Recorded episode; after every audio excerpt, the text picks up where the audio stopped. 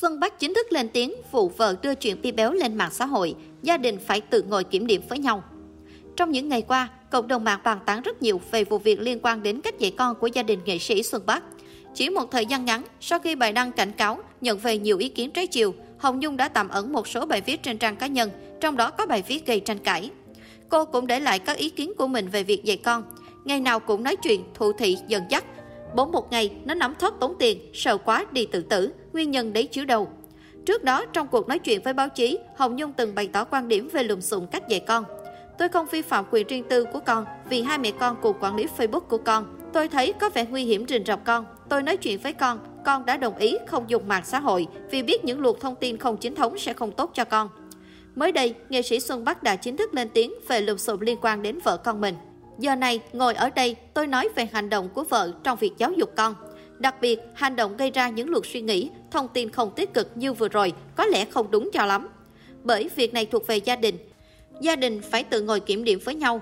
Tôi chỉ nói như này, Nhung là bà mẹ có trách nhiệm như mọi bà mẹ, là người phụ nữ luôn muốn mong muốn những điều tốt đẹp cho chồng con. Tuy nhiên hành động có thể nhất thời chưa chính xác để bảo vệ gia đình, bảo vệ đứa con thì sẽ phải có sự điều chỉnh. Mà gia đình nào cũng có những vấn đề riêng của mình. Nếu chúng ta chưa đúng, chúng ta có thể điều chỉnh và chỉ có trong gia đình mới tự điều chỉnh được, không thể nói cụ thể.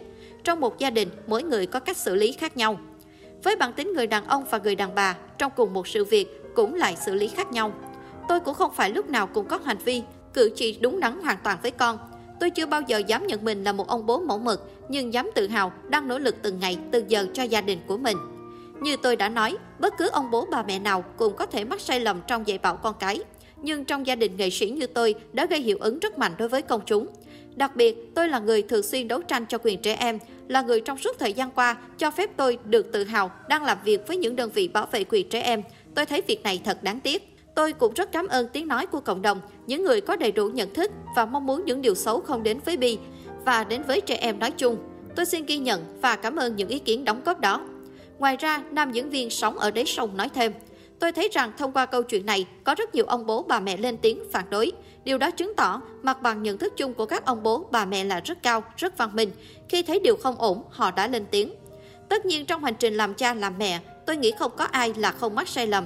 Kể cả những người nhận thức đầy đủ, đúng đắn nhất, học hàm, học vị cao nhất. Thậm chí chính các chuyên gia tâm lý cũng không thể nói tôi không mắc sai lầm khi dạy dỗ trẻ em. Khi mắc sai lầm, đương nhiên chúng ta phải tự điều chỉnh hành vi.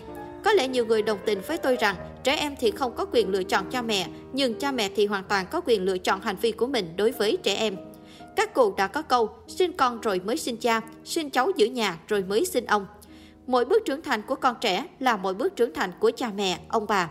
Tôi nghĩ nếu chúng ta sai lầm, chúng ta mắc lỗi thì chúng ta phải nghiêm túc kiểm điểm, nhận ra lỗi của mình và sửa sai. Thật là xấu hổ nếu trong gia đình chúng ta không sửa sai hay nhận lỗi một cách chân thành. Đến gia đình còn không chia sẻ được thì lấy gì chia sẻ với người ngoài.